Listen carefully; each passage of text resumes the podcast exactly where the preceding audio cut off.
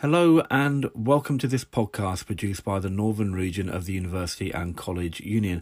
My name's John Bryan, and coming up in this episode, you'll be hearing some advice and guidance that I gave to some university UCU reps on the issue of supporting the mental health needs of UCU members. Now, I'll also be pointing to information and advice that you can find on the UCU website. And if you do have any queries, please make sure that you get in touch with us at the regional office. You can contact the regional office of UCU in the Northern region by emailing gateshead at ucu.org.uk. And don't forget, you can also find almost all of the information that we put out on our Twitter feed, which is at UCU Northern We'll also be covering a few items of updates about what's happening in some of our further education colleges and our universities across the region a little bit later on. Now, here we have me talking about supporting the mental health needs of our members.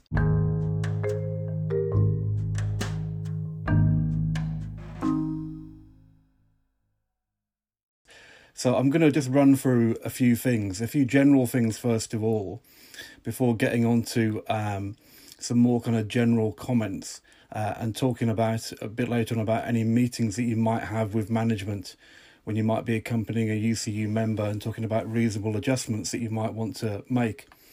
But I'll also talk about some of the more collective things that the branch might be able to do uh, and just to say as well that these are not mutually exclusive, as you'll know, you know, doing individual bits of casework around these issues is not kind of the way to just do things. You have to look at things collectively as well.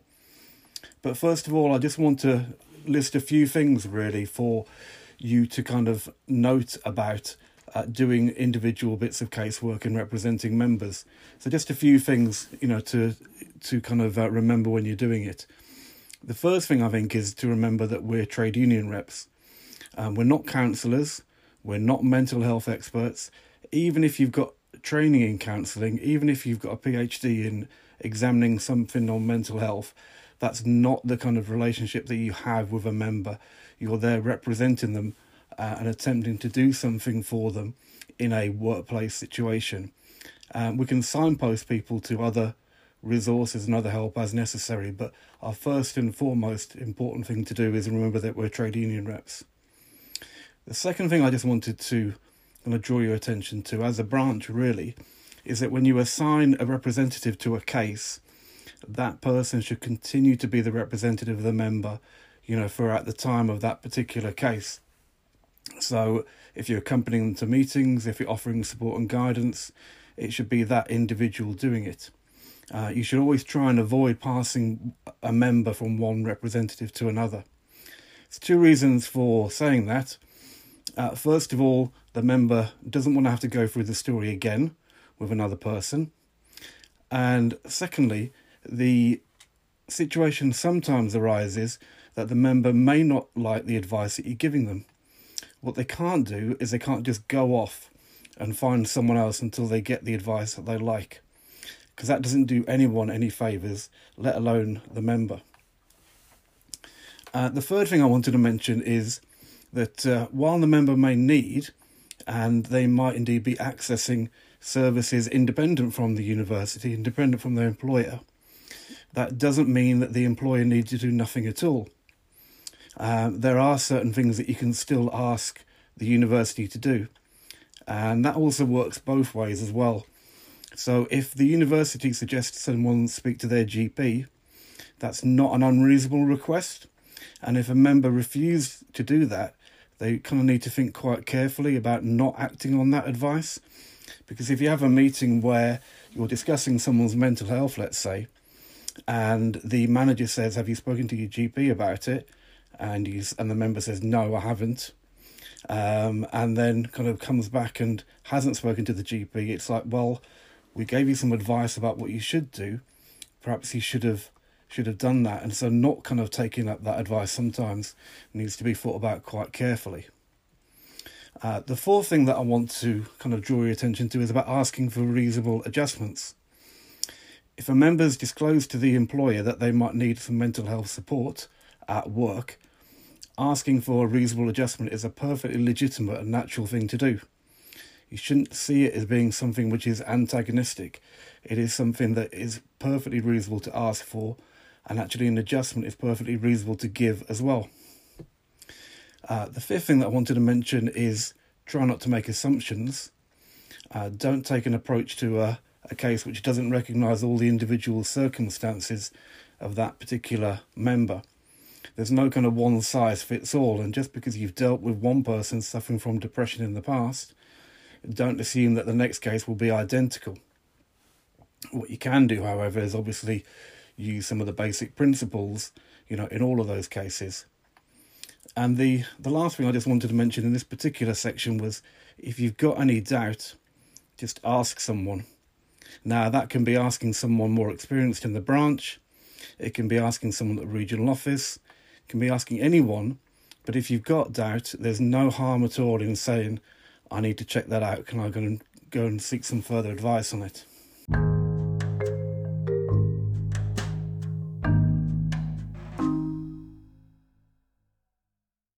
So, just there, there are a few kind of things. Just what I wanted to mention first of all in terms of dealing with particular cases, and then I just thought it'd be worthwhile kind of talking through about how you might become involved as a representative, and how you might accompany a member to a meeting, and offer them some advice and some guidance. So, I suppose there's two kind of ways in which something might come your way.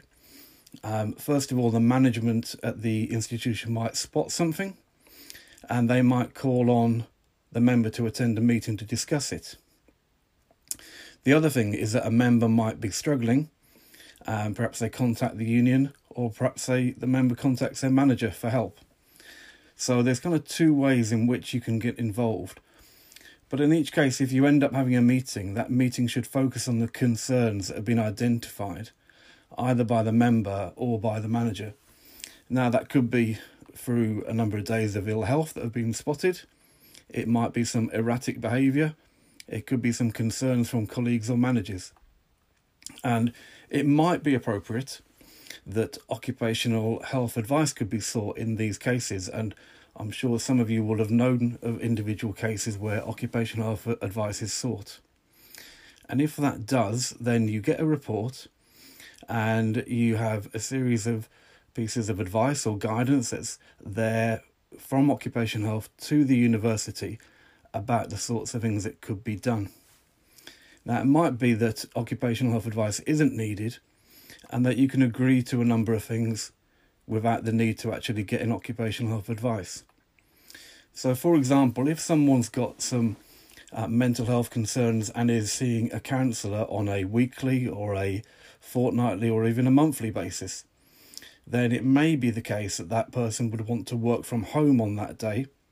So it might be that they see the counsellor in the morning or the afternoon or whenever it might be. But it might be that working from home on that particular day could be something which will be very easily agreed to, you know, by both parties. Now, obviously, given that working from home has been something that a lot of people have done over the last 12 months, that might be a little bit easier now than what it was in the past but it's something that it may well help the member in that situation and you don't actually have to get any occupational health advice in order to get it. It's fairly straightforward, or it should be fairly straightforward.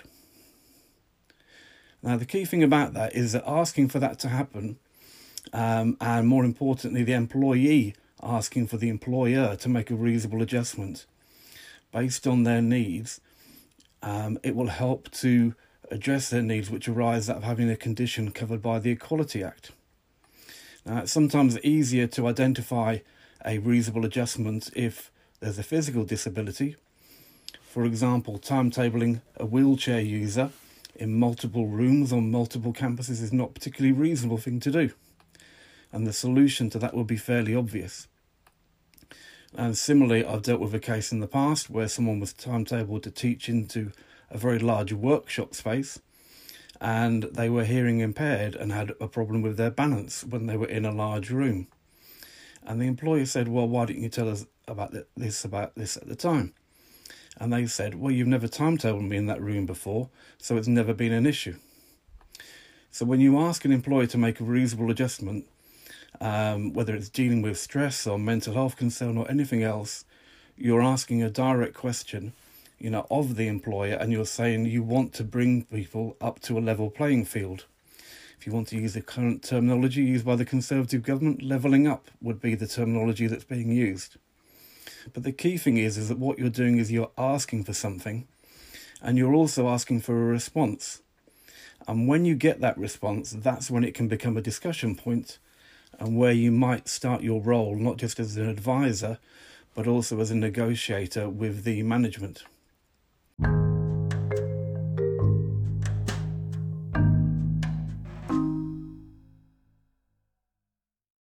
Now, I guess the thing about um, reasonable adjustments is everyone always says, well, what is reasonable? Now, at the end of the day, that's only something that can be decided by an employment tribunal, but you never really want to kind of go there unless you have to. But I would say that the key thing is that doing nothing whatsoever is not reasonable. So it's always about moving the dial one way rather than like not moving the dial at all. What I will say to you about some occupational health reports which I've seen at your university and at others, or access to work reports which I've seen, they do detail a huge number of things that can be done by the employer and they can be done as reasonable adjustments. And I've also seen some institutions say, yeah, that's fine, we'll do the lot. Now, when that's the case, obviously that's very good. When it's not the case, then you can begin to have that argument or that discussion about trying to get those adjustments in place. The other thing that I want to mention is that while you might know about a variety of mental health conditions, whether that's stress or anxiety, depression, or many others, you don't have to be an expert on them. I know that's something I mentioned earlier. I think um, you need to recognize, and sometimes you need to spell out that if four of you are in a meeting, so you're there as a trade union rep, accompanying the member, some from HR is there, the line manager is there, then for three of those people, including yourself, it's largely just another meeting. But for the member, it could be one of the most important meetings of their life. And indeed, it can be one of the most anxious ones as well. So I've been to a meeting relatively recently where um, there'd been a pause for two weeks. We came back to the meeting again, and actually, the employer had done nothing whatsoever in that interim period between those two weeks. Now, that had had quite a um, big impact on the member because they'd been worried about it, hadn't heard anything at all. Uh, and actually, the reasons why they hadn't done anything were perfectly reasonable, and it was to do with a bereavement for the two people, for one of the two people involved who should have been doing something. Now, that could have quite easily been communicated, and you know, and it would have kind of alleviated a whole load of stress and anxiety for that member. Uh, so, uh, in those situations, it's quite important that you, as a representative, say, "Well, hang on a minute. This isn't just another meeting. This is a meeting which is very important for this member of ours who's suffering from anxiety, and it's your responsibility as the employer to do something about it."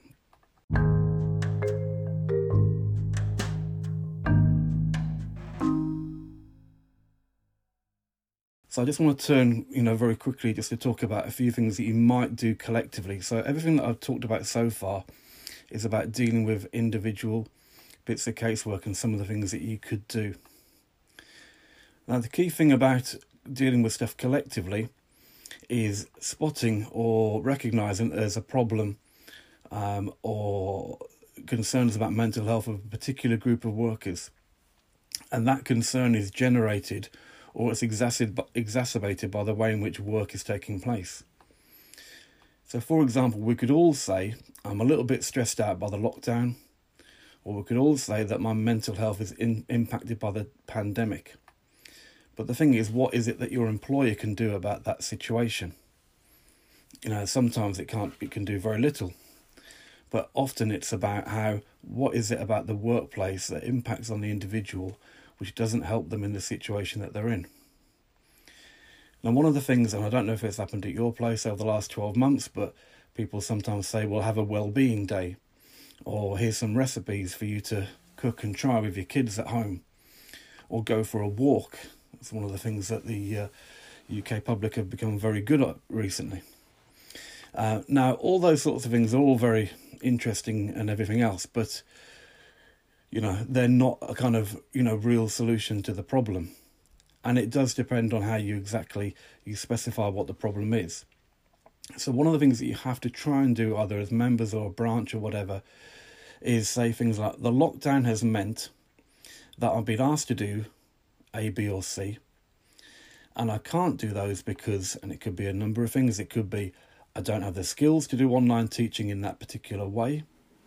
I don't have the quiet space to do a personal tutorial. I'm being asked to do X, Y, and Z on top of all my other work. Now, whichever one of those issues it it it will be, I think it's absolutely right to say, right, well, if that's the case, let's ask for some work tasks to be dropped or passed on or whatever it might be. But the key thing is about getting data about what the issue is, and then you be- can begin to think about solutions to it. Now, the solutions are always better if they cover everyone rather than it just being an individual thing. Now, that could be an allocation of hours for everyone because of online working, and I think that's something that you as a branch manager do quite early on. Or it could be the deletion of tasks which no longer need doing, which would impact positively on everyone. And I think as a branch, if that's something that you want to do, then I'm quite happy to work with you about how you might implement that. But one of the key things, really, first of all, is about what data have you got which show what the uh, what the particular problems are that are facing members.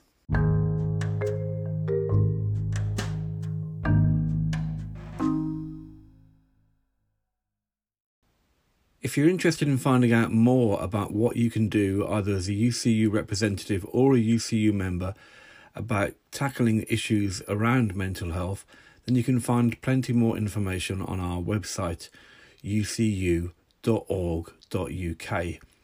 There's a document there about supporting members with mental health conditions and issues, as well as some more general information about taking care of yourself during the COVID 19 pandemic. You can also find a wealth of webinars on our UCU YouTube channel. Just go to YouTube and search UCU University and College Union. You can find a CPD webinar on working safely during the pandemic, as well as a webinar including advice from the TUC and one of our UCU officials on health and safety called Tackling Stress in the Workplace. Please do check out the YouTube channel for UCU for plenty more information and guidance.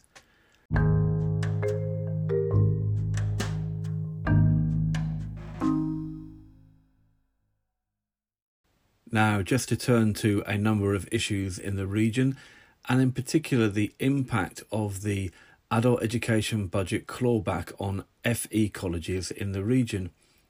You might have seen the article in FE News recently. You can find it fenews.co.uk, and there's an article which talks about the impact of this clawback. Now, on Furness College in the region, it says that the £640,000 would be the reduction in the budget if the clawback went ahead. Gateshead College is also mentioned in the article, and it talks about the ability for Gateshead College to deliver its adult education allocation has been severely curtailed because of the COVID 19 restrictions over the academic year. Now, UCU has previously written to the government to raise concerns about the Education and Skills Funding Agency's decision to set the threshold rate for adult education under delivery at 90%. And UCU estimates that this could cost tens of millions of pounds in funding, and we are calling on the government to reverse its decision.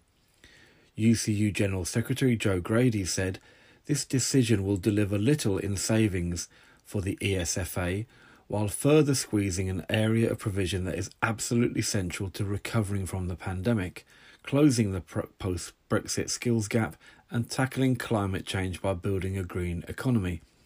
Adult education, Jo says, is not only crucial in terms of retraining for economic recovery and transition, but important for mental health and well-being in society more widely. We will see the implications of these cuts over the coming months. Please don't forget to follow our UCU Northern Twitter feed where we'll continue to post information, advice, and guidance, and also about what we're doing about campaigning on this issue.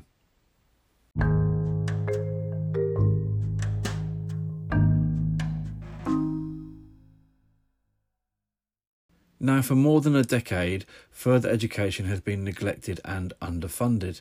Staff working in FE have suffered a real pay cut of over 30%, and UCU's campaign to rebuild FE is about further education, further education staff, and the pay that they receive. There is currently a consultative ballot of members in many FE colleges in England, and we are asking them whether or not they're prepared to vote in favour of taking strike action. Now, the campaign, you can find it at ucu.org.uk forward slash rebuild FE. And for those of you who are using social media to talk about it, please use the hashtag rebuild FE. Hopefully, you will have received information about it in the email in your inbox. If not, please do get in touch with the regional office or check out our website. We're keen to do something about the increasing gap between school teacher pay and the pay in further education. If you're prepared to vote in favour of strike action, please vote yes.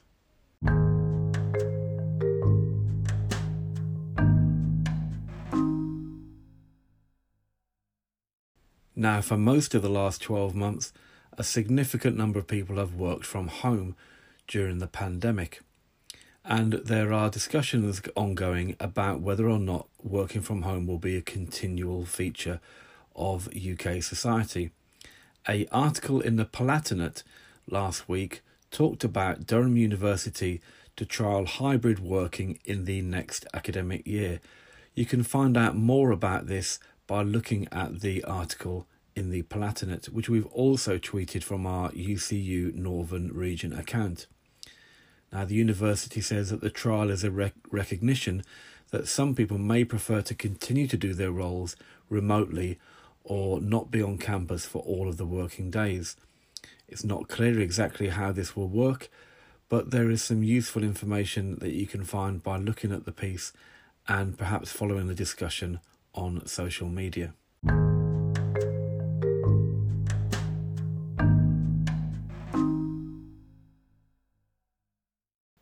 Now, one final piece of information for everyone is the publication of a new report by the Social Market Foundation. You can download the PDF at their website, which is smf.co.uk. That's the Social Market Foundation. And the report is called Not Just Other People's Children What the Public Thinks About Vocational Education. Now, some of the key points in this is that vocational education is seen as the best option for school leavers.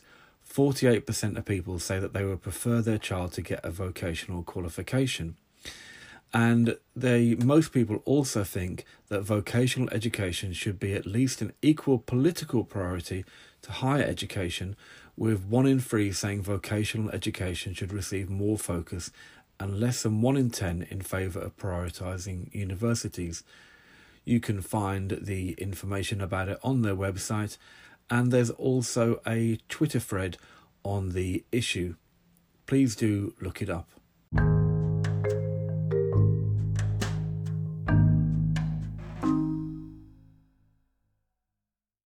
Thank you for listening to this podcast produced by the University and College Union.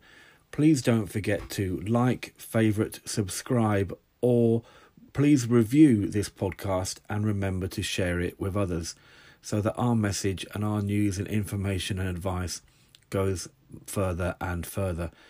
Don't forget that if you want to join UCU, go to ucu.org.uk slash join and you can find all of the information that we've talked about in this episode on our Twitter feed, which is at UCU Northern. Thanks for listening.